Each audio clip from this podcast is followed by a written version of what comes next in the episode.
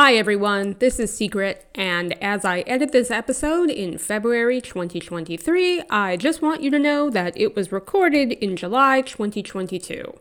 So there may be things in here, especially as we discuss Russian hockey players, that are slightly out of date. Just FYI, thanks for listening.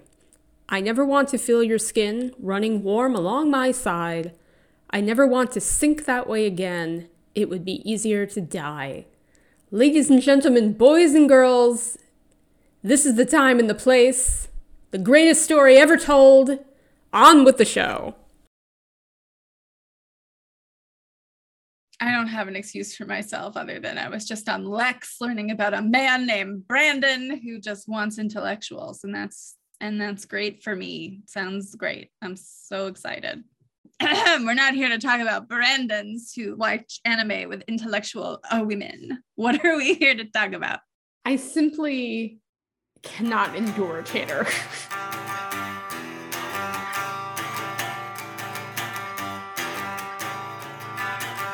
Welcome back to Check This Please, a podcast that's been recorded twice in one week. Today, we're going to be talking about comic number 3.3 Meet the Falconers. Do I have to? It was originally uh, posted on April 17th, 2016. I am Secret, and who actually remembered what time we were recording today? Hi, I'm Tomato. It was me, one of the only times I've been punctual in the last two years. And it's interesting because it's not like we have anywhere else to be that's sitting on Zoom recording our podcast about the Falconers.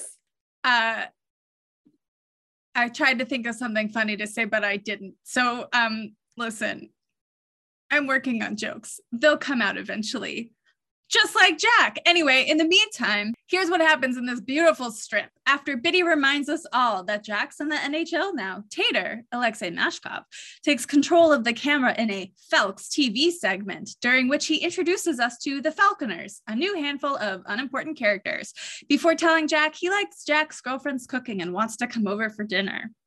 Meanwhile, back at Samwell, the hockey team drools over the Falconers and admires Bitty's font of insider NHL knowledge. Later that night, we learn that Bitty and Jack actually Skype every night and that they're keeping their relationship a secret in order to protect Jack's career. Sighing sadly, Jack suggests that the Falconers could at least meet Samwell men's hockey after a game, then chastises Bitty for his poor studying habits before finally proceeding to spin tales of big sweaty men sacrificing the body and pounding each other on the ice, lulling Bitty to sleep. So, thank you. I have I have looked it up. Falconer, noun, a person who breeds, trains, or hunts with hawks. Jack is a medieval falconer. Probably be happier than as a hockey player. Well, it's just that like his father was, you know, one of the all-time best crusaders. and he knows he has to go fight the infidels. but he has a lot of anxiety about it. Here's the thing. I'm not excited to meet the Falconers. I mean, I'm certainly excited to talk about this strip, but we're starting to get into like check please things that I'm just like, why do we like I can't get it up for all of these men. also, there's a lot in this strip actually. Like only when I started thinking about okay, what's in here that we actually have to discuss and how are we going to break it down, did I realize that like uh, there are multiple different things going on. It has like effectively four different sort of like segments to it and multiple different things are being introduced or we're reminded of them or new stakes are being raised. Now will we see these stakes matter ever? Yeah. I also want to point out very excitingly that Jack uses one exclamation point, which I think is really just wow, maybe the most emotional we've ever heard him, except for that time he was weeping about his dad. So it's basically like excitement about Tater, dad problems. That's Jack's emotional range. Wow. Ugh, I can't believe Jack uses an exclamation point like some sort of top. I know. God. All right. Well, okay. Should shall we meet the Falconers? I guess we have to. Sure. Why do we have to meet the Falconers? Like we already have so many characters in this comic. Um here's what I wrote down. Number 1, the actual players on Jack's new hockey team diversify the cast in various ways. One of them is Russian, one of them is black, one of them is Quebecois, I guess we already have that in the comic, so not doing us any favors. But he's over 30, so wow. That's right. A lot of them are old. And by old, I mean they're hockey players who are old. So they're probably what, in their mid 30s. We meet somebody who farts. They also, because they are NHL players, broaden the hockey scope of the comic from college to the NHL. So we're moving from uh, Samwell men's hockey to this real world circumstance, which is a different kind of engagement than what we're sort of seeing in the context of the college hockey team. We get new people for Ngozi to draw. I think that she gets bored of drawing the same things and the same faces and the same people over and over again. I think it's actually fun for her to like make up and design new set pieces, new characters, etc. And this is giving her a lot of opportunity to do that. Also, Jack is now largely isolated from the team that is purportedly the cast of the comic so he needs people to like talk to not that they have any really good conversations but these are the people who are now populating his world and i think it's eventually we can get into talking about is it good that this is the circumstance like perhaps this shouldn't be a need that the comic necessarily has that said he's now isolated from everybody else so here's who he's going to be surrounded by also he needs people to come out to as an androsexual. Yeah. And I think this is like really the big reason for all of these, as they say, andros around him. The stakes of coming out have already been heightened beyond like just one's group of friends, right? Because Bitty has already come out to this group of friends. And so therefore there would be no like narrative tension. Wait, I forgot we don't like tension in this comic, but you know, let's pretend for a second that we did.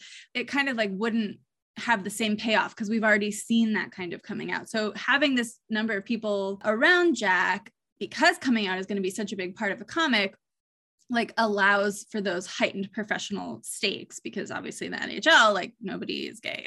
Duh. I also think that if we assume that the third year arc was supposed to be more focused on Kent and Jack within the NHL, which I'm sure will we've talked about and we'll continue to talk about as these strips go on, it makes sense to give Jag like more emotional and social context for his NHL career because we also see a little bit, at least, of Kent in his NHL career. Kent is like fairly isolated from his teammates, and we can see Jack's, you know, there's a juxtaposition there to be to be delved if the author had decided to indeed do that. So I think that's part of what the setup was was in preparation for like greater examination of the NHL. Where the comic is going, at least for this year of it, is effectively much of it is about Jack and Bitty coming out. Some might say all of it.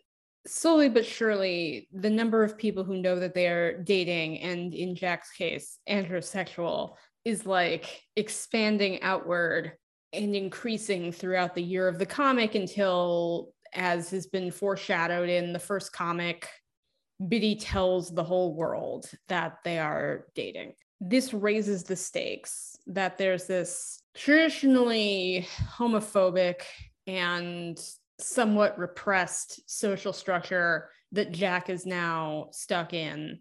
It's going to mean a lot and supposedly have weight if he comes out to these people in you know however many strips it takes us to get there we'll we'll tell you if we think that this is successfully pulled off but yeah that's basically basically the the main function of this particular team beyond that they create some amount of verisimilitude about what an NHL hockey team is like and beyond that they sort of broaden the cast in a way that at the very least is like visually interesting. They pretty much work to be the the body that is going to embrace Jack in his confessional.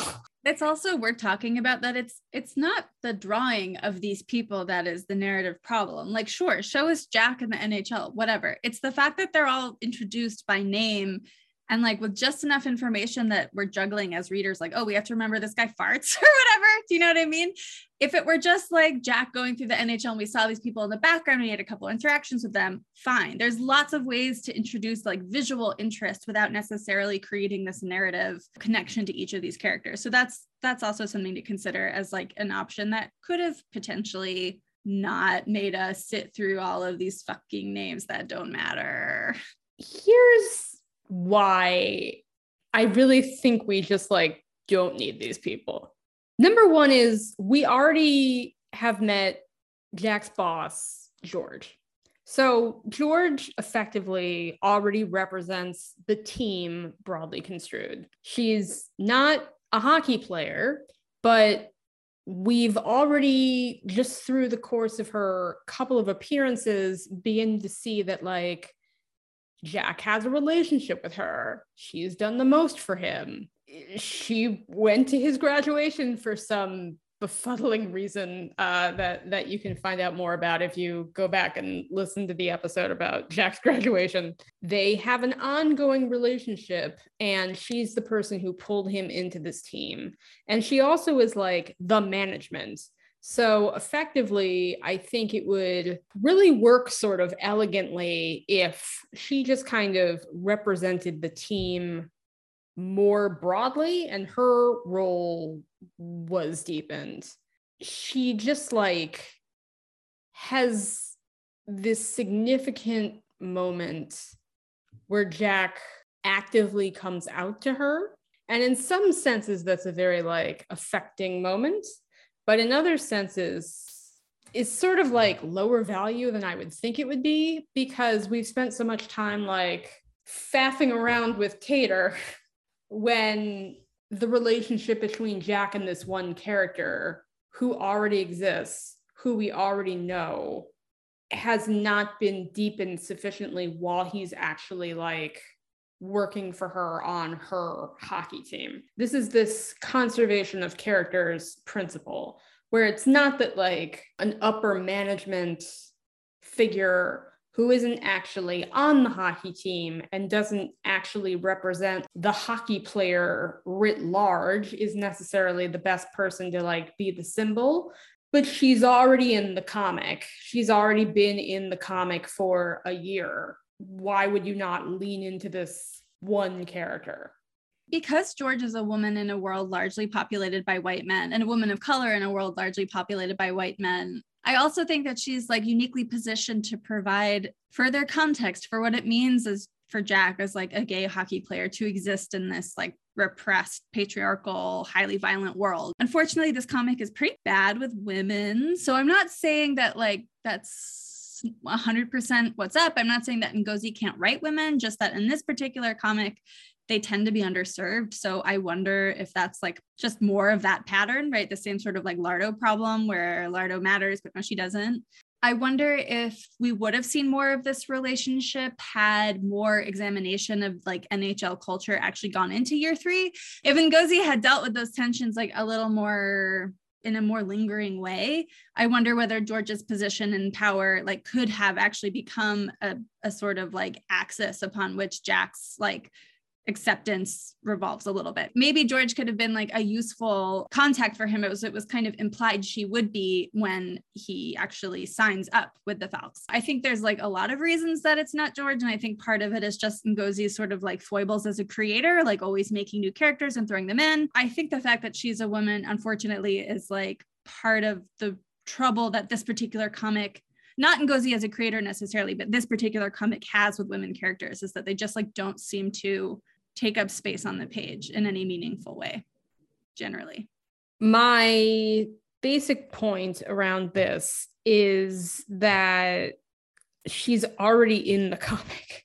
I think you could pick any one person to be sort of like the focal point for Jack's development as a falconer and whatever that person's imagined backstory is is the thing that that informs how you're supposed to interpret Jack's fitting in on the team and later coming out. Ngozi did write in some blog post when she introduced George it's almost as if Jack is going to need somebody who's familiar with being in a minority position on a hockey team in order to basically like go to bat for him because we never really learn too much more about her and this relationship is simply like not deepened like he doesn't really understand where she's coming from. We just lose this by kind of pushing her out of view and focusing his falconers experience on the rest of the hockey team. We also already have like a dozen other hockey players in the comic, many of whom are also not that well developed, or we could stand to hear more about them. The one thing that the comic is not hurting for is hockey players.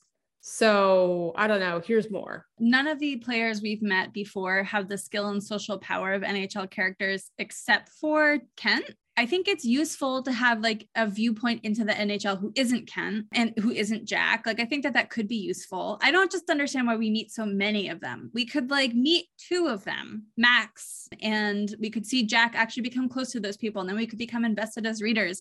And it would serve exactly the same purpose as having like all of these random people in the background. Developing these characters in a way that early first crew of Samwell's men's hockey is developed could allow the coming out drama to be rooted in the text itself so Jack could be worrying about relationships with specific people.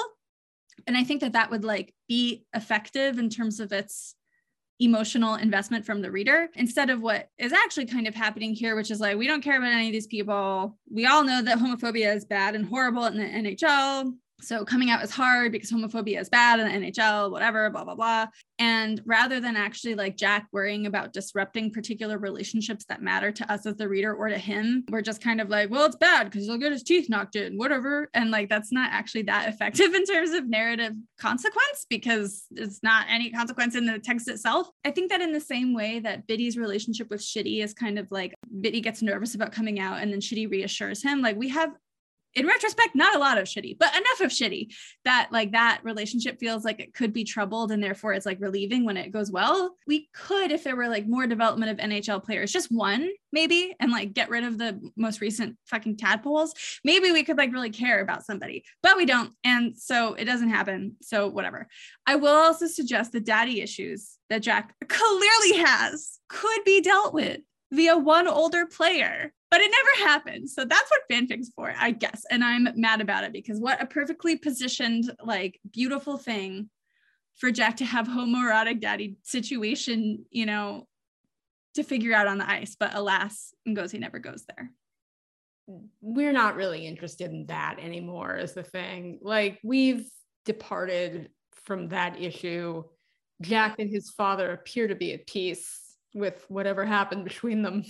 I think by this we, I just want to make clear, certainly doesn't include secret in me. It's more of a Ngozi Royal we. I'll be stuck in his daddy issues until I die. Oh yeah, and like I'm I'm interested to see what you what you do with those. Yeah, it seems that the comic has departed from a place where it's really concerned with Jack's um, issues a little bit coming up, but for the most part, he and his dad seem cool. they had their one meaningful interaction at the end of year two, and that's done. None of these characters, as I have hinted at very broadly, are, are ever really developed enough to like make them interesting to me. It's nice to see different kinds of like fit hot men with athletic prowess being drawn, I guess. But like, who are these people? What do they want? Why are they here? Like, how is Thirdy different than Marty? What is true of Marty that is not true of Snowy? Based on how they're drawn, what positions they're said to play, and like a minor amount of biographical detail that's peppered into extras yeah i can i can you know, give you the basic shape of like what is true of Marty that's not true of Snowy. Marty is a married older man with children. he seems like, you know, an, an old man. but and and Snowy is seems younger and like he's kind of based on one of these wiry goalie types of people as human beings what do we know about these people and their characters? And how does that actually like impact the story? Like the fact that there's material differences between these different looking but still largely attractive men what are they bringing? What are they serving?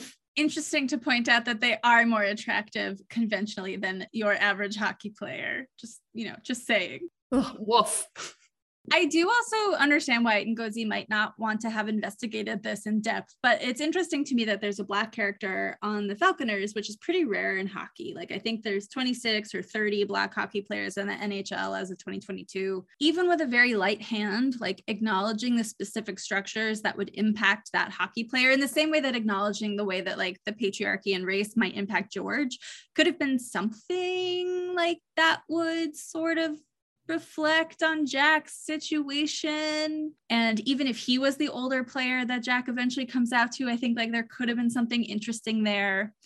I'm also not a Black creator, and I understand that Ngozi might just not have wanted to engage with systemic racism in her like fun gay hockey comic, and and I understand that. But she is engaging with violent and his systemic homophobia, so I don't know. It feels like it's a bit of a wasted narrative opportunity, even if she didn't want to like really dive into it, to at least think about the ways that Jack might not have been like totally alone in this. It just doesn't feel great to see homophobia be framed in this way that is like totally separate from other other institutions, I guess, of bigotry. It feels kind of weird. I'm not a creator. Well, it's her prerogative to explore or not explore whatever it is that she wants to. But still, it does happen to be the trend in this comic. There's a lot that's tantalizing that's dropped in. I think we, I actually think we did a pretty good job talking about this in regard to Lardo and Shitty and the different facets of their relationship that could be examined. If you look at that, like Shitty's Dibs extra comic from year two, I think we had like a pretty good conversation about like what are all of the various like interesting dimensions to this relationship that could be explored but simply aren't. But the thing is that it's like those issues are like in the background constantly.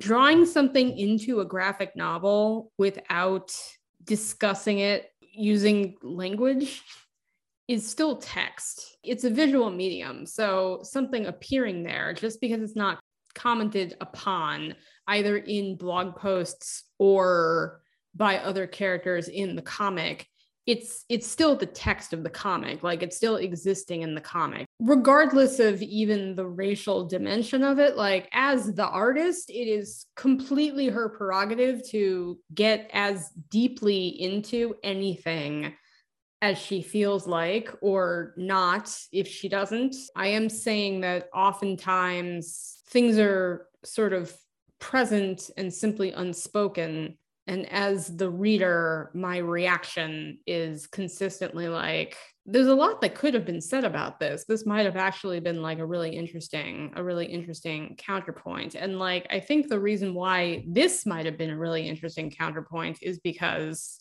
the entire text of the comic is about what it's like to be different in hockey. Th- that that's it. That's the comic. There are actually black men who play in the NHL. And as far as I'm aware, at the time that this comic was written, as far as anybody knew, there were no gay men anyone knew of playing in the NHL. You know, in, in one sense, examining race is like a very messy real world thing that is painful because it has real people who are living this experience, but the idea of the fanciful concept of Jack coming out as a high profile NHL player is something that Ngozi can fully idealize and control the narrative on because it's something that hadn't happened. And I do think that, like, I think somebody's gay in hockey now, but I think it's like some guy who got drafted. It's some young kid who's who was like 18 and just got drafted, I think. Yeah. Yeah. I mean, similarly, I'm not saying that Ngozi should deal with these things. I'm just saying that I think it would deepen any of the other ways in which marginalization and difference in professional hockey is sort of sprinkled into the background of the comic it doesn't have to be super textual, right? It could just be slightly brought forward. A, a, minor comment, George saying something like, "Yeah, I understand what it's like to be different," or whatever. If you if you're getting into that like sort of idealism and romanticization that the that the comic is really interested in, right? I think that that at least could deepen the experience that's being examined. And it's not that Ngozi has to explore these things. I think that it is a wasted opportunity that she didn't, and I think it would have improved ultimately what her her story was trying to tell because these things aren't disconnected, right? Like the homophobia of the NHL is connected to its misogyny. They just are. It just is. So to not address one of those things and to explicitly address the other is just, I think, doing a disservice to your own story. But whatever. Anyway, it's fine, and everyone's happy, and and they solve homophobia, so it's fine. It's cool. I would point out that like none of these new characters really have motivations beyond just like being on the hockey team. This really wasn't the case with the first group of characters we met. And I don't even think it's like the case with the frogs and now the tadpoles. You know, I could very succinctly tell you like what Shitty wants, what Whiskey wants, what Lardo wants, minor amount of interiority that informs like how they operate within the sphere of the comic. And it's just like the Falconers do not have that. Like, I don't know who they are, I don't know what they're doing. Bringing in all of these new characters, like, edges out room to develop the characters that we're already basically ignoring. Like, it's not so bad to have new faces to populate the world, and it does deepen like the world of the Falconers but then also splitting the action between this and Samwell like divides focus in a way that seems just really unhelpful. Like there are so many plots back at Samwell that are simply not being developed. Like every time we're like, we have to hang out with the Falconers, that's time that we're not spending with the Samwell men's hockey team. We also basically stop paying attention to the Falconers at a certain point in year four. It's not even a thread that's like carried to the end of the comic. It, uh, unless I'm misremembering, I feel like it's basically like they win the Stanley Cup and then it, it pretty much refocuses on like Bitty and Bitty's story. So it's sort of like we've developed these characters not well, but they're here. And then it's like, well, to what end? Like, how are these? Let me put it this way How do these characters help us tell Bitty's story, which is essentially what the comic is about? Supposedly, all of this is to help us see the journey of, of Bitty from freshman to newlywed. How does knowing Thirdy or knowing Poots help us understand Bitty and get Bitty from point A to point married? I do think that originally there was maybe supposed to be more attention on this like difference between the real world of the NHL and the potential like dangers of that world. And I think that that juxtaposition of Bitty's sort of bubble and Jack's being thrust out into the real world, like I think that could help tell Bitty's story in some way. I don't think it works, like it doesn't happen, but I think that there's a potential there for um for how it could help Bitty's story if year three had sort of proceeded according to what I perhaps conspiracy theory esque believe was its original plan. I think there is a reading that um, I would describe as charitable.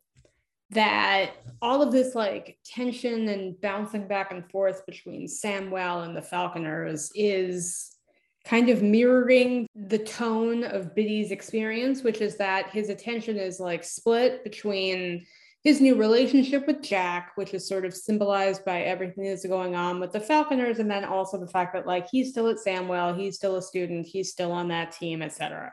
Unfortunately, at the end of this year of the comic, he becomes the captain of the Samwell team. And so we spend a lot of time dealing with like Jack and his thing and his team and his co-workers instead of like seeing what Bitty is doing to earn this captaincy at the end of the year.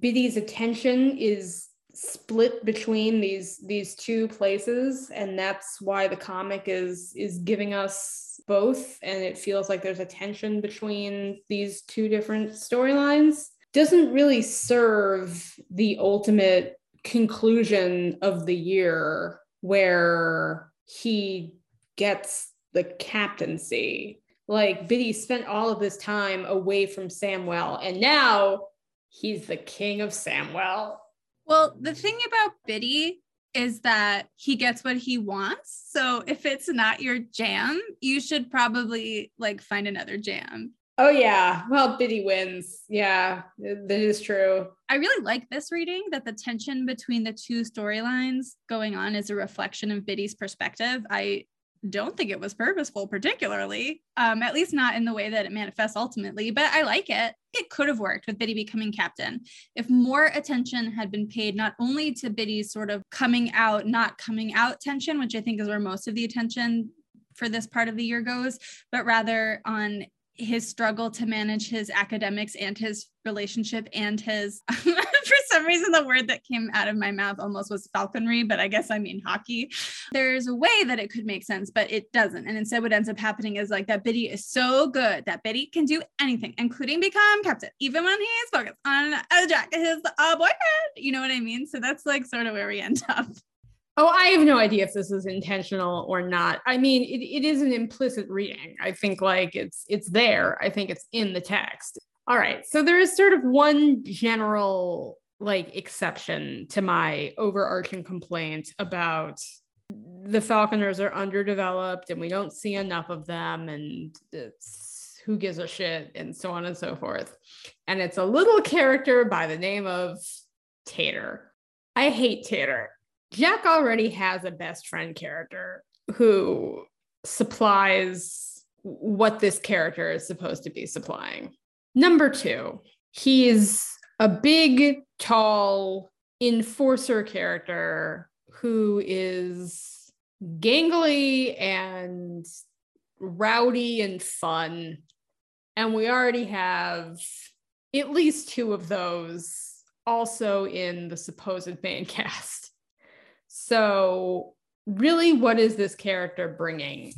It's that he is a funny, haha Russian space cadet who doesn't understand things and is speaking weird for make comedy. It's not that Tater's very funny malapropisms and also silly but well intended attitude.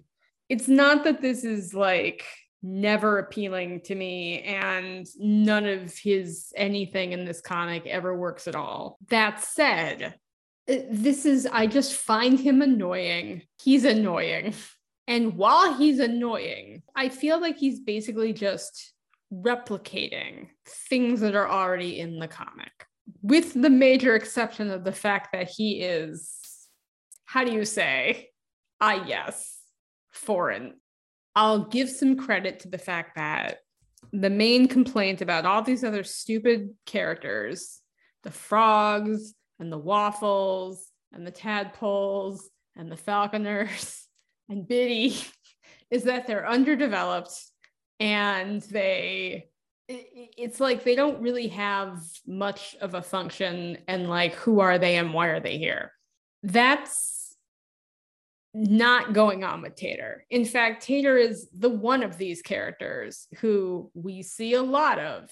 He becomes part of the broader cast. I can I can call to mind what his deal is because he actually speaks about his his backstory and his he gets treated better than all of these other hockey player characters. I am really curious how much of an exception to that he'll be because I, you know, for example, I remember Shitty in a particular way. And when we went back and read, it turns out that some of that was in the comic and some of it was in extras and some of it was in fandom and some of it was simply my own fever dreams, you know? So I'm curious how much of that could possibly be true of Tater as well and whether like my memory exaggerates how he actually shows up in the comic. Like I'm curious to see that. I don't hate Tater. I feel distinctly ambivalent about Tater. He's fine. He's tall, there he is. Yeah, I agree completely with you that he's more or less fulfilling a role that already exists, except for how he says, you know, he talks like I'm play hockey or whatever. That's my very bad, my very bad Russian accent. Russian hockey players are a thing. So, yeah, what about his accent? I specifically want to say that as part of my semi-confirmed conspiracy theory about Ngozi's like travails and adventures through hockey RPF, a world that I was not in but was adjacent to. Tater's manner of speaking is very reminiscent of a post that I can't remember who wrote it, so it's not helpful. If I find it, I'll let you know. But someone wrote a specific post uh, who spoke Russian and English wrote a specific post about Russian speakers' patterns in English and gave very specific examples, including like the way that Yevgeny Malkin spoke and the way that um, Alexander Semin spoke, etc. People who were known for not being super, super fluent in English, at least for part of their time um, in the US. And so the way that Tater speaks, I don't actually know that Ngozi read this very, very popular post on like LiveJournal or wherever it was, but uh, the way that Tater speaks mirrors to a T, as I recall, the specific examples given in that post. And so I just find that like an interesting, I didn't think about that till right now, but I find it interesting as someone who speaks another language and can recognize like those patterns in English. I think it's interesting that Ngozi so closely mirrors this one sort of like meta post. I'm a hockey player. exactly. So uh, there's a lot of Russians in the in the NHL. So it's not that kooky to find one on this professional hockey team. Uh, hockey is big in Russia. There's a lot of them and also a lot of prominent ones. More than, for example, the number of Black players in the NHL. I'll just like throw that in there as a comparison. You know, we're recording this at an interesting time, as we have been the whole time because we started this podcast in April 2020. So, when has it not been interesting for us? one of the reasons it's an interesting time is because Russia is doing a war. And um, this has completely changed the sort of international, the international situation for Russians, even even prominent ones coming in and out of the country. So something that I found interesting while I was kind of trying to figure out like what what's the deal with uh, Russian hockey players these days. There's some question, as reported by The Athletic earlier in July, there's some question as to whether or not many of these uh, Russian NHL players who went back to Russia for the summer break are even going to be allowed back into the US for the next hockey season. The politics around it, I think this this quote that I'm going to read actually actually kind of gets to the bottom of it. The league is in an awkward spot. It condemned Russia's invasion of Ukraine when it started and has suspended business ties with Russia. But the league wants its many prominent Russian players to feel comfortable in the NHL and doesn't want to do anything to put their players' family members in harm's way.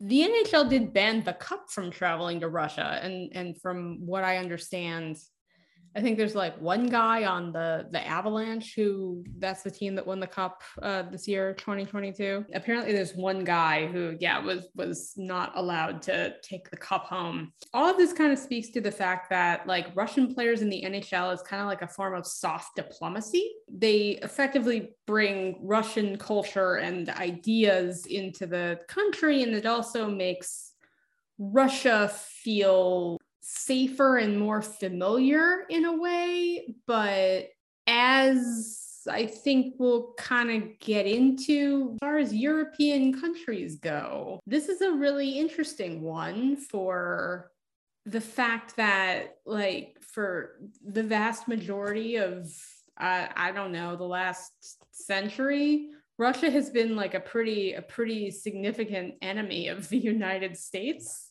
and um, our relations in, w- with them have been i would say probably the best when when we were mutually fighting hitler we'll get into it. I, I actually I think this is this is pretty fascinating in in a way that I wasn't necessarily expecting because wow, Tater really annoys me.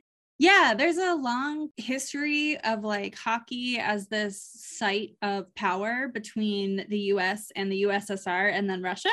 There is like this long history of meeting in international hockey arenas, literally, and kind of fighting out over who will be dominant in the sport and what does that mean about our cultures and on and on. Like the 1980 uh, Olympics was very famous for this, for example. And post Cold War, there's a lot of interesting stuff, both in terms of like people who left Russia or, or who left the USSR rather and made their way to the US in hockey and without, um, particularly as the USSR started to open up. But also after the Cold War was actually over, like hockey players trying to join the NHL, but being essentially pressed into the the the Russian league, the K something. I'm forgetting what the actual name of the league is right now. Is I think Yevgeny Malkin's story is like quite interesting. Like he basically went on the lam while he was uh, he got an offer from the NHL. He wanted to join. He was essentially sort of like pressured into remaining in his local um, Magnitogorsk or whatever. I'm sorry for everyone who speaks Russian and can say the name of that town much better than I can. Anyhow, he's from a pretty industrial town and he was like important in that region's hockey and so he was sort of like pressed into staying there and then I, and then while he was like traveling with his hockey team he like got in contact with his American agent and like his passport was hidden and he like found it and hid in a bathroom and then was like was like gathered up by his American agent somewhere in Scandinavia and like smuggled to America. Anyway, it's like this whole very dramatic story. I might have gotten some details wrong. I did not that much research while preparing for this, but I seem to remember reading about that and being like, huh, that's wild. And this was this was, you know, like 2000 you know in the 2000s it wasn't certainly was long after the cold war was over. So there's this like interesting history of talent going back and forth between europe and the us as part of this like cultural tension right? Which i think is like pretty significant between the between russia and the us when you are state sanctioned as an artist or athlete it can become very dangerous like literally dangerous right for your family to to go against what the Russian state wants you to say. And so I think that that's something that we've seen for a long time when we see like Russian hockey players for example like not come out against like the anti-LGBT laws in Russia, et cetera, right? There's like a specific political and personal reason that it's very difficult to do that if you are someone who still has family in Russia and who is still sort of like representing Russia on the global stage. So anyway, it's really complicated. um, I'm not an expert. I have some friends who are from the region uh, or from various regions within Russia, actually. And, and I, I can only repeat what I know from them. I'm like certainly not an expert. But since we're talking about marginalization and etc., and since we're talking about this like this thing where other characters could potentially help reflect what it means to be different in the NHL, even though there are so many Eastern European and Scandinavian players, in the NHL, you're still a fish out of water, right? You're still not in your home country. You're not speaking your native language. I think because Tater is such like a big part of the comic, he also could have been some kind of vector for like narratively for thinking about what it means to be out of place and to feel the press of like socio-political limitations on what you feel able to do or be or say. But like whatever, we don't get into that. Haha, he can't speak. I'm not speak good. His funny mangled English his you know second language english skills in part because of the political background of the idea of russia and the recent history of russia positioned against the united states. This is the exact kind of like other that it's totally okay to make fun of for being different. Tater is white He's a big, well paid, famous white man who, as far as we can tell, is just like cishet.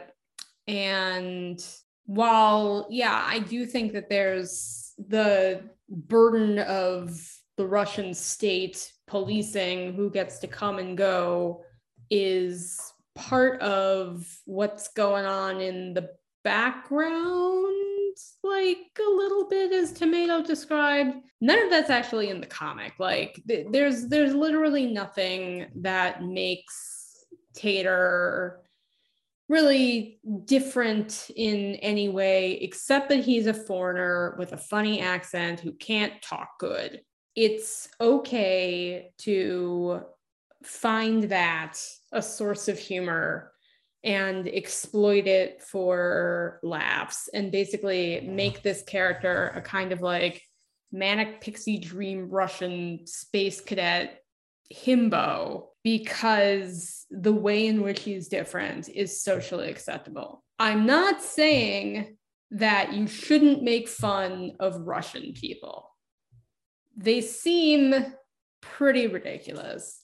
And while I'm sure a lot of them are not having a great time right now, perhaps even ever, the one that's drawn here seems like, you know, he's for the most part probably making fun of him as some kind of punching up. Because of the kind of Cold War history, and also because of the context of the age of empire, it is true that Russia has historically been constructed as like the East in some senses different from like white Western society, even though like it is uh, just like a, a empire slash sovereign state that controls an enormous number of resources, giant amounts of, of oil reserves, they have shitloads of land, nukes, many, many nukes. And it's basically just like full of white people whose history is just as spotty as ours is like in in the US but I guess also like I'm recording this in Britain also Britain. Like they were an empire like not to you know they, they they weren't not like doing the same things everybody else was doing. That said the white christian people who were sort of like east of italy were effectively treated like they were some sort of like different or lower status by the kind of like cultural hegemony of Western and, and Northern Europe. And this kind of got translated into the way that the world was constructed during the Cold War. You know, you've probably heard the the phrase first world countries. The second world, you know, so not the first world, but the second one, the one that wasn't good enough was was the group of countries that were aligned with the Soviet Union. I'm not saying this means like Russia is oppressed or like Russian identity is oppressed. I'm not drawing that kind of comparison. What I'm trying to do is explain that, like, this is historically a very safe and very welcomed, like, type of person to basically be like, haha, these people are funny. Yeah, I don't know. I've I've I've read fanfics about Alexander Ovechkin. Seems like he is. This is this is kind of like why we get to where we are with Tater. Part of Russia being an empire also means that, of course, there are non-white people in that empire who like were colonized, right? Like the easternmost parts of Russia and in the sort of center of Russia are Western Asian and Eastern Asian peoples, Turkic peoples, Siberian peoples, indigenous tribes who like were colonized and murdered and like so on and so forth, right? So so there's also this like complex history within Russia of race that does not at all match the American idea of race or the sort of Western European idea of race, which is also different from the American idea, et cetera, et cetera. I'm not suggesting that Tater is like actually like an indigenous person from Western Asia. I don't think that that is in the text at all. It's just that like all of these things impact the West's view of Russia and therefore of white people who come out of Russia to the West, right? And Eastern European is sort of constructed in this way, and Southeastern Europe is constructed in this way that's like bizarre and othering. And anyway, I'm probably I'm like overly invested because in case you can't tell, some of my family is from there. Um, so I have like complicated feelings about this, right? But regardless, I think that even though uh Matt, like Tater is like a fictional, well-paid, very powerfully constructed character who is like doing just fine in his fictional universe. Even though Tater has this particular kind of power, I think it's like worth examining what kind of punchlines happen in this comic and like how they shift over time. How like Puck Bunnies is this sort of like punchline that gets i mean march is actually brought up in this in this particular strip but like who cares about her? She's a woman. We're not going to write about her. That idea of puck bunny sort of like disappears over time. It gets replaced with like this like wholesome gay marriage but in the meantime we can make fun of tater because he has a funny accent haha but like it is actually not great necessarily in a universalist sense to make fun of someone who doesn't speak english quote unquote properly. And so i don't know. I just feel like uh, without getting into like Tater's oppressed. He's not. He's fake and also a millionaire. He's fine. But I do think there's like something interesting about this comic's construction as the super wholesome, super loving story when in fact like it takes pot shots at people all the time and i'm again this is not like call out for ngozi for not understanding that like non-russian privilege it's more so just like explaining why like this is happening the way that it's happening. Go ahead and shit on tater. He you can't hurt him. He's fake. Along with there being lots of russians in the nhl there's a few different things that are like elements of real hockey that are sort of sliding into this comic through the mechanism of meeting an nhl team one of them is that NHL teams love PR and social media engagement uh, with the fan base. And this is uh, the stuff in this comic, this kind of like what's up Falconers TV or whatever, is like directly taken out of the little PR films and gags and things that NHL fans produce seemingly almost exclusively to generate slash fiction. Ripped from the headlines, the gay hockey headlines. I mean, I remember the first one of these videos I ever saw where two people from the Hawks like trying to eat popsicles faster than the other. So, yes, it definitely is designed either for slash fiction or uh, for satisfying the homoerotic urges of men who just don't know what they want. I will also say that I think NHL sort of TV of this style is is interesting because it's kind of a way to defang this like super violent sport. At least this is how I see it. Like jokey behind the scenes pranksterism and like eating popsicles hilariously is less common in the other sports. Baseball, for example, a much less violent sport a, a sport that is framed as less quote masculine among certain kinds of sports fans doesn't necessarily like engage in this in the same way. Whereas this like deeply violent sport that has punching as part of it does do this sort of like humanizing defanging thing. I don't know. I think it's really interesting. And i think that the the fact that it's part of this comic is like also quite interesting Jack's anxiety is a significant part of his character, you know, for the first two years of the comic. And Jack's fear of being seen and known, like as we see in his in that first comic where you know the little hockey prince essentially like his fear of being seen is so present and i think that that makes it really interesting that the way that we sort of see him among the falconers is through tater videoing him also really like that it brings a kind of POV outsider sensibility. I think it's like a cool way to show Jack in his new environment.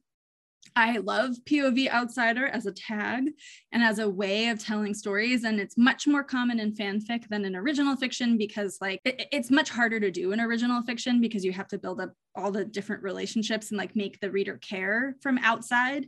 But we already have those investment in those relationships by this strip. So I like that, like, by taking up from Tater's perspective, we get this new way of looking at Jack particularly in a comic that is at least starting to engage with this idea of like what does it mean to be gay in the NHL? What does it mean to be the wrong kind of quote masculine unquote in the NHL? I think it's interesting that it's through this lens of NHL TV.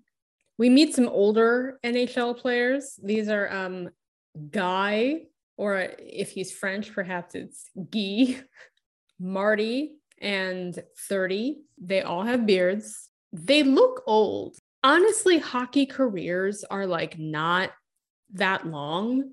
So probably these like old guys are they, they've got to be what like in their mid 30s like they're still playing hockey. Like how old could they possibly be? Maybe maybe they're in their like early 40s but you want to know what tomato? That's not that old I did have a sudden a sudden sort of like sensory like dream that came upon me of Jack going gee I'm gay. And that was really good and I really liked that and I wish it were in the comic but it's not because these people don't matter. I got the impression for some reason that he was going to be important somehow but it's like he's basically never never mentioned again. Or if he is it's like in in one place but the fact that Jack makes this comment about like I you know apparently he he doesn't not like me or like whatever Jack says. I I just got the idea that there's gonna be more like maybe maybe Guy is gay I don't know. And and they're gonna have a heart to heart but like he's not they don't never comes up again who cares? Don't give a shit about these people. What's a little bit more interesting is Jack's like very awkward candid interview Tater is like goofing around, as is his way. And Jack gives a very pat, you know, it's just, it's great to be on the team and love to be with the guys. And the guys on the team are great. And it's great to be on the team with the guys. Variety of answer. And then Tater makes fun of him for doing that. Cute moment it gives us insight into Jack. It's not a surprise, but it's like further confirmation that he's always a nightmare, you know? And I like that. And there's a specific moment where Tater says, Lightning questions, your girlfriend's so good cook, you know? So when I'm coming over, huh? Ha ha. And like, I lost my mind about this back in 2016. It, like that little sting of dramatic irony sent me into truly paroxysms of like fear and joy that little bittersweet assumption was so delicious, especially when followed by the the panels that come later. And I really thought that like the entire rest of the comic was going to be wrestling with this very complex tension. It made me lose my mind. I was so fucking excited. And I I do like the way that Tater operates as this it's like NHL avatar or something because we as the audience know that that Jack is is gay, right? But I like the way that Tater acts towards Jack like he's normal and Jack just isn't. There's something really fun about that to me. And the fact that part of Tater's assumption about Jack is that he's straight and then we know he isn't. Like, I don't know, that like little sting was like so delicious. Well, enough of that. Let's go back to Samwell. It's time to have breakfast. March is mentioned. the last time she'll be mentioned. We met her at the Epic Kegster and I think the implication here is that Ransom is like dating her, but isn't that good at it? Or isn't that courteous a boyfriend or something? But then this is never picked up again. It's a cute moment. It's fine. But it kind of suggests that like something was dropped. There's also some comments on Bitty's uh, year three Twitter. If you care to go download that somewhere about how like oh it's interesting that everybody on you know everybody in this friends group is dating now which i think is um partly a reference to this kind of like dropped plot line. But whatever doesn't matter. Ransom has a new girlfriend. It's tater.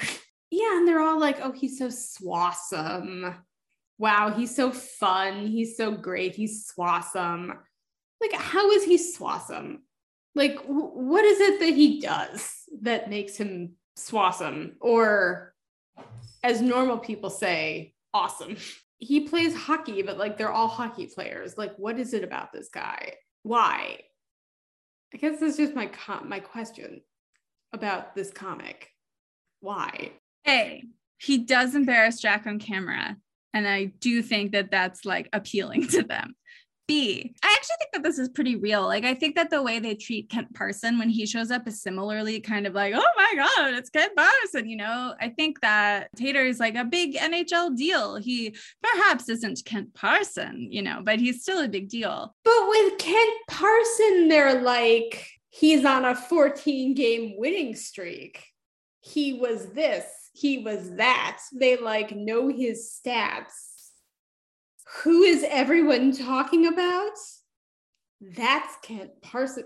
They don't tell you that Kent Parson is Swasem. They're not like, oh, he's amazing. They're like, okay, so he's probably, probably tied for the best hockey player in the world right now. It's like that's how they're talking about him. They're not just saying, like, yeah, he's great. They're like telling you what's great about him. And the fact that they think that he's great comes through the things that they're saying. We're not in a creative writing class or anything, but like that's what good writing is. It's you know that they think that he's great because they're telling you what's great about him.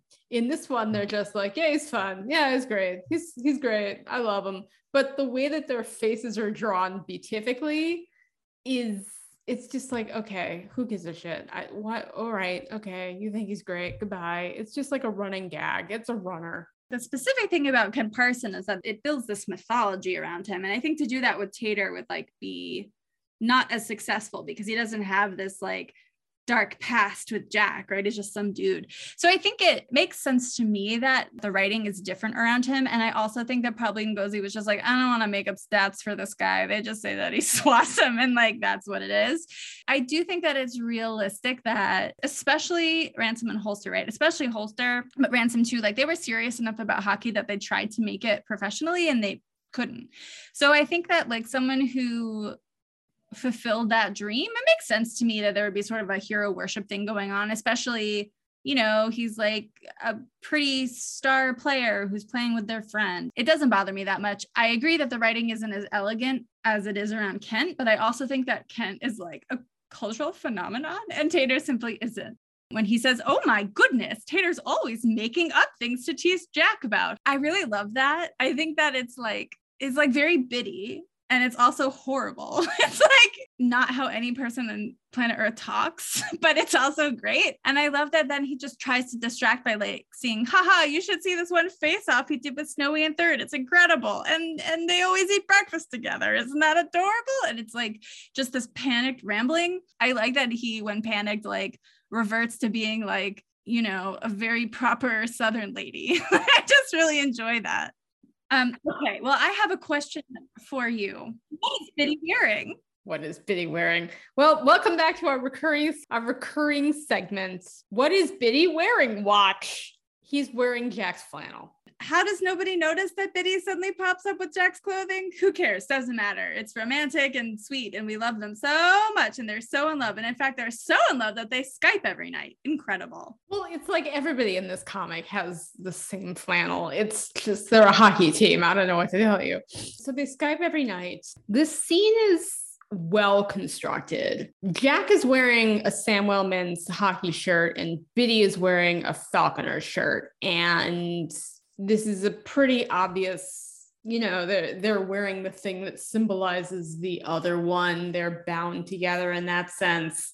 Uh, in these panels the color is mirrored in in each image. It's this like wash of blues with accents of reds and grays. It's pretty evident if you look at it that there's like a, a harmony but a little bit more of a pronouncement of you know jack sheets or falconer sheets and bitty's blanket is a Samwell blanket, not in the sense that it's like branded, but just like in terms of the color, it, it seems pretty clear and pretty obvious, but they have these connections to each other sewn over these two panels where they're, you know, gazing at each other's screens, you know, gazing at each other's faces. Jack is holding the computer almost like he's like he's holding Bitty's face or something. I've come to this conclusion because I have no idea what sort of human man would hold a computer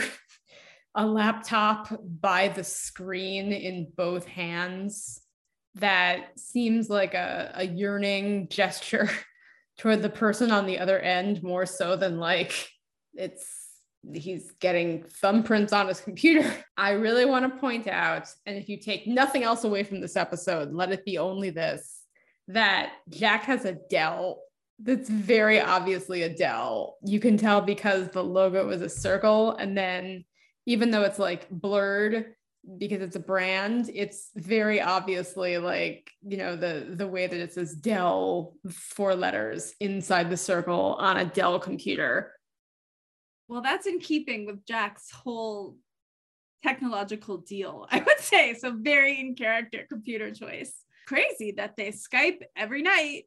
That's so much talking to one person. And maybe this is just too much insight to me as a person, but that sounds awful. And I do think though that it's really realistic for this kind of like puppy love, early relationship that's a secret from everybody. They can only talk about it to each other. It especially because they're in like perfect harmonious union with each other, blah blah blah. Like I do think that that very much comes through that.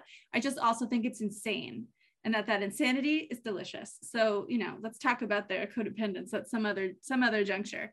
I don't think that's in the text of the comic right now. Ah, maybe a little bit. I don't remember when the NHL threatened strike or like players movement was to make sure that everyone had their own rooms on roadies. Maybe it had already happened at this point. I don't remember, but I am curious like how the fuck is Jack keeping Bitty hidden from his roadie roommate if he has one or that he Skypes every night? Like it is common on roadies to like go out afterward or whatever. So how is Jack like hiding the fact that he is always talking to a man? Here's the answer the season hasn't started yet. They haven't had any roadies. Bitty mentions this thing about jam. So, long story short, there's this runner that begins in this strip and basically goes through the rest of Check Please. It's not super serious. It's pretty much like used for light uh, humor, but it is also kind of like funny because it's sort of like how Southerners are. Bitty's mother is in a fight with her sister, Bitty's Aunt Judy, over a jam recipe. Bitty is worried about getting in trouble because he's been using his aunt's jam recipe instead of his mother's some traditional family recipe and then i think the aunt like reduced the amount of sugar and something something. It's not actually interesting but it's it's used as a heavy-handed metaphor in at least some blog posts and also a mirror to the issue of bitty coming out or not because he's hiding from his mother that he's making his aunt's jam, not his mother's jam. And he's afraid that she'll be angry about it. Is there a lot to say about this? No. Is it slightly accurate to a certain kind of like petty jam making Southern woman? Yeah, seems sounds about right. Does this have any consequence? No. It's just like a little ongoing thing that's kind of happening in the background that is first mentioned in this comic. Jack seems interested in what's going on with it, but Bitty would rather hear about those falconers, handsome. The one thing that I find incredibly effective, like in this strip, is Jack displaying signs of possible feelings about being closeted. He seems sad or maybe regretful. He sighs, both when Tater says that thing about his girlfriend, and Jack is kind of like, uh huh. And then when Bitty makes the comment about he couldn't actually tell their friends that they've been Skyping this much, Jack makes this just like, I don't know, sad face or something. And it's really affecting. It shows a kind of depth to this character that very soon we will mourn because this thread will not be pulled through to the end of Check Please. Much of why I thought Check Please was going to be the kind of comic that it is is because this is around where I started reading. What seems to be being implied is not just that there's going to be some kind of conflict or some sort of tension around coming out or not coming out and being gay or being super gay, but Jack having feelings about it and this just does not get especially examined, but I still like this little moment in this one panel. I think it's especially interesting and delicious as a character moment because Jack is apologizing to Bitty for having to be in the closet. Seems like he doesn't want to be in the closet when you might assume based on his like complete inability to talk about anything forever that he would be the one who would want to be in the closet. Whereas bitty is like very protective of jack's career but also like bitty doesn't want to come out to his parents. There's like multiple motivations here that are clashing that i really thought were going to get teased out in a meaningful way. And that's part of why i really liked check please years one and two, I was like, what a cute comic. And then I fucking went crazy at the beginning of year three and got in the fandom very deeply, as opposed to the sort of casual things I'd been doing before, because all of a sudden the characters seem to have this new complex relationship to each other. Like, yes, Bitty and Jack are like in perfect love or whatever, but actually they want different things. And the way that Bitty doesn't necessarily want to come out, even though he's the one who is in fact out, is like really interesting. And it says something about their relationship. It says something about their dynamic. It says something about where they come from. Like it's really thoughtful and interesting. And especially because it's happening in this like beautifully drawn panel, you can just feel the tension between them because of the gutter between the images, like the white space between the two images. It's so finely constructed. The tension is so palpable. And I just was like, wow, I really trust this author to do something with these elements she's introducing because this is so complex and so real even in this like very silly fourth wall breaking like hockey hijinks comic. I was also convinced that this tension would be explored at least in some relationship to kent because of the way that kent was talked about the previous year and because of other things about kent parsons. Jack's history is not present in this one panel, but it is, you can feel the weight of it, right? And like the particular weight of being seen and the particular weight of being like famous and his OD and his relationship and da da da. You can like feel that in this tension between them and how it's different now, how he like wants to maybe come out in a way that he didn't before or couldn't before. So there's like something really fascinating here that, uh, yeah, just disappears because Jack becomes a cardboard cutout because he probably gets back on, you know, benzos because it's hard to be, uh, it's hard to be a hockey player. I have always really regretted that we don't know or at least haven't seen the conversations that led up to them keeping the relationship under wraps. They both probably actually just assumed, like, yeah, obviously, this would be what happens. Mutually beneficial to both of them to be in this relationship because they both don't necessarily want to have a relationship that's public in this dimension. Obviously, I think they both are sort of torn on it, but yeah, I mean, Bitty doesn't want to be out to his parents. He you know, is out to his friend. I mean, and like this is very normal, by the way. Like it's being out is not a zero sum game. You can be out to some people and not out to other people. And it's not like an all or nothing gambit, I guess, unless you're a famous hockey player. Since they don't talk about it unless it's coming up in that Madison comic that's coming out some time. I think it's also possible that Jack asked Bitty to keep their relationship secret. It would be obvious why you wouldn't see Jack doing that because it would make him look pretty bad even though his life his safety his career etc his emotional and mental health are all part of this situation as well so it's his right to not want to be out necessarily. Asking somebody else to keep a relationship secret so that you can continue to be a professional hockey player is it's a pretty damning, you know, interaction, especially in terms of like the power dynamic between these two characters. It's no wonder that you wouldn't see that or want to draw it, but I'd say that's probably the the second most likely thing. You wonder if maybe like Bitty offered to keep it a secret like maybe it's Bitty sort of preempted a conversation around it by just saying, of course, I'm not going to tell anybody, or saying, well, of course, we can't tell anybody, and just sort of preempting any sort of further conversation about it. But the way that Jack seems a little like, it just seems like he's having some sort of like ill defined emotional reaction to this circumstance, which he's a person, so you'd think he would.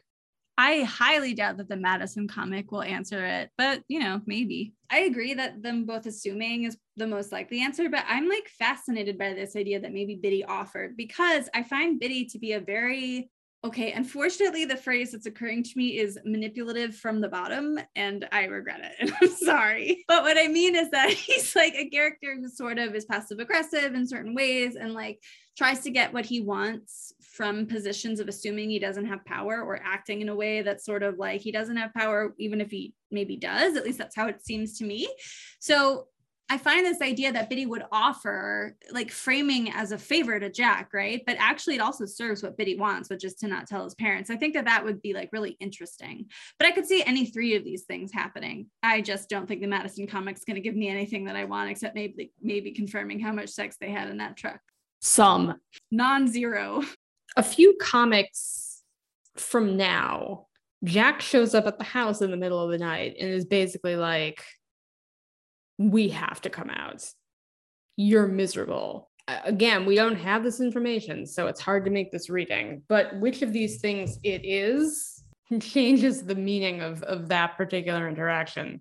If Bitty has been saying that they have to stay in the closet for Jack's sake, and Jack really hasn't wanted to be, then that's a completely different moment than if Jack has basically been the person who's been saying I can't be out and then all of a sudden he like he turns on a dime and is like okay I've reached my limit we're coming out now goodbye. I understand why it's not in the comic. It's just information like background information about this relationship that that you can really only guess at. Yeah, and I think that their power dynamic and the power dynamic like of each of their particular social positions is something that this part of the comic explores.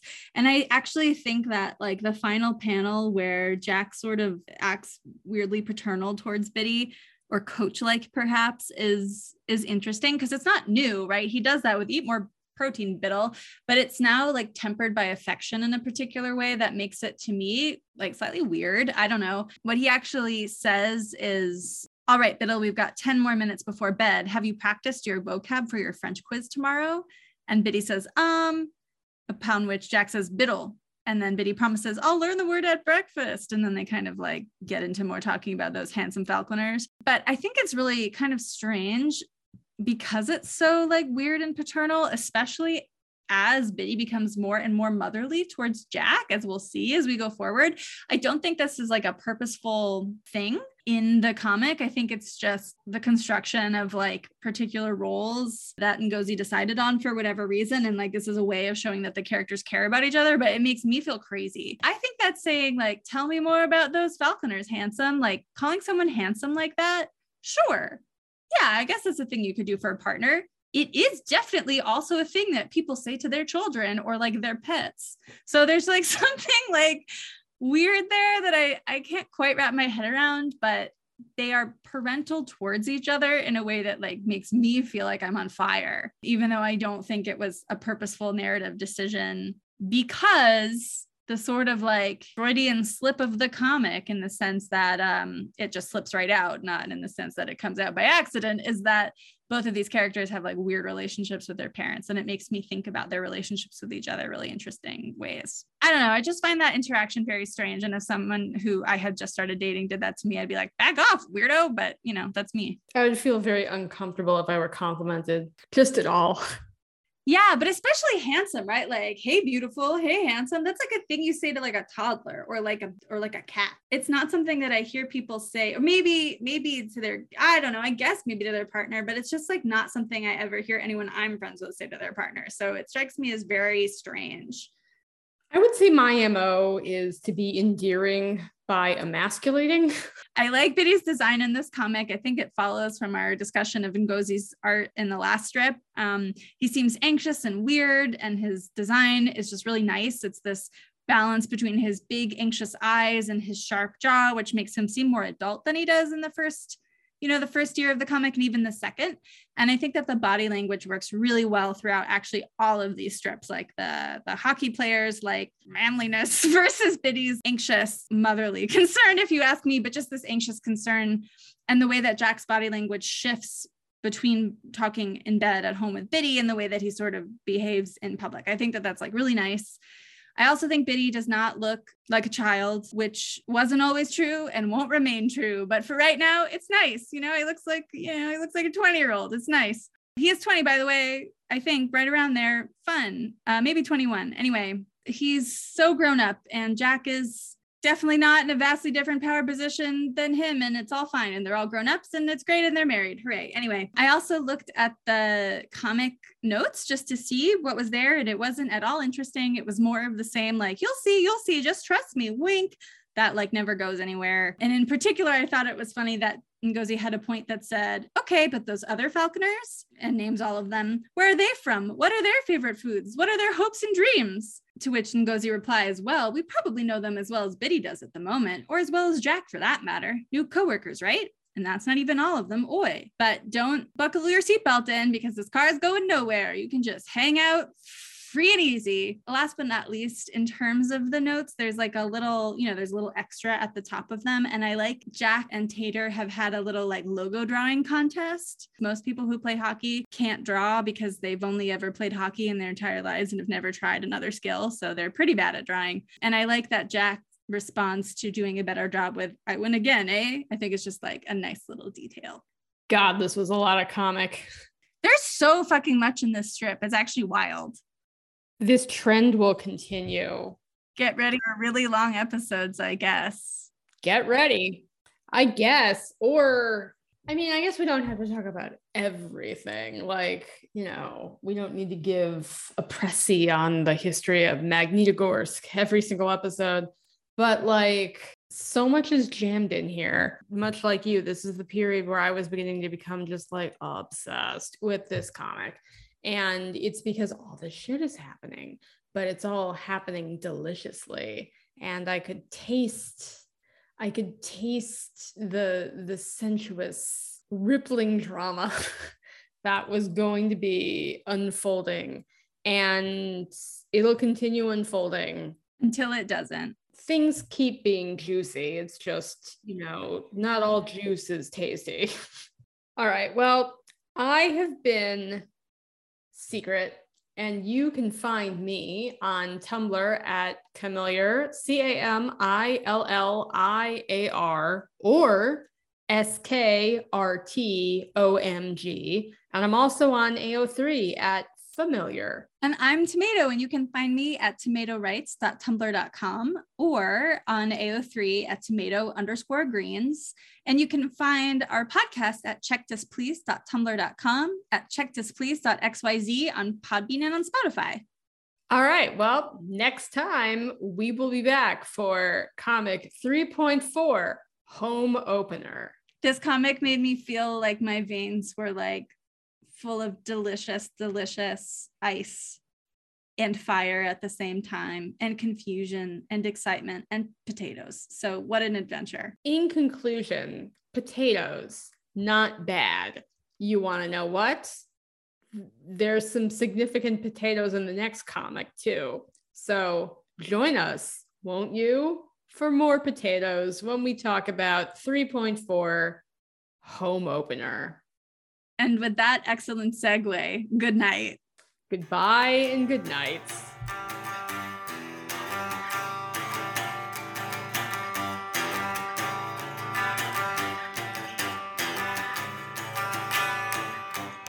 Oh shit. You want to know what? I didn't even plan it, but I I ate potatoes today. yeah, I I was like, oh god, I gotta eat these potatoes. go bad. So yeah, I cooked some potatoes. You know, will this will this end up in the episode? Who's to say? But honestly, they were pretty good. I mean, Check This Displeased is written, recorded, and produced by Secret and Tomato. Our theme music is by Tomato, and our art is by Nahingen.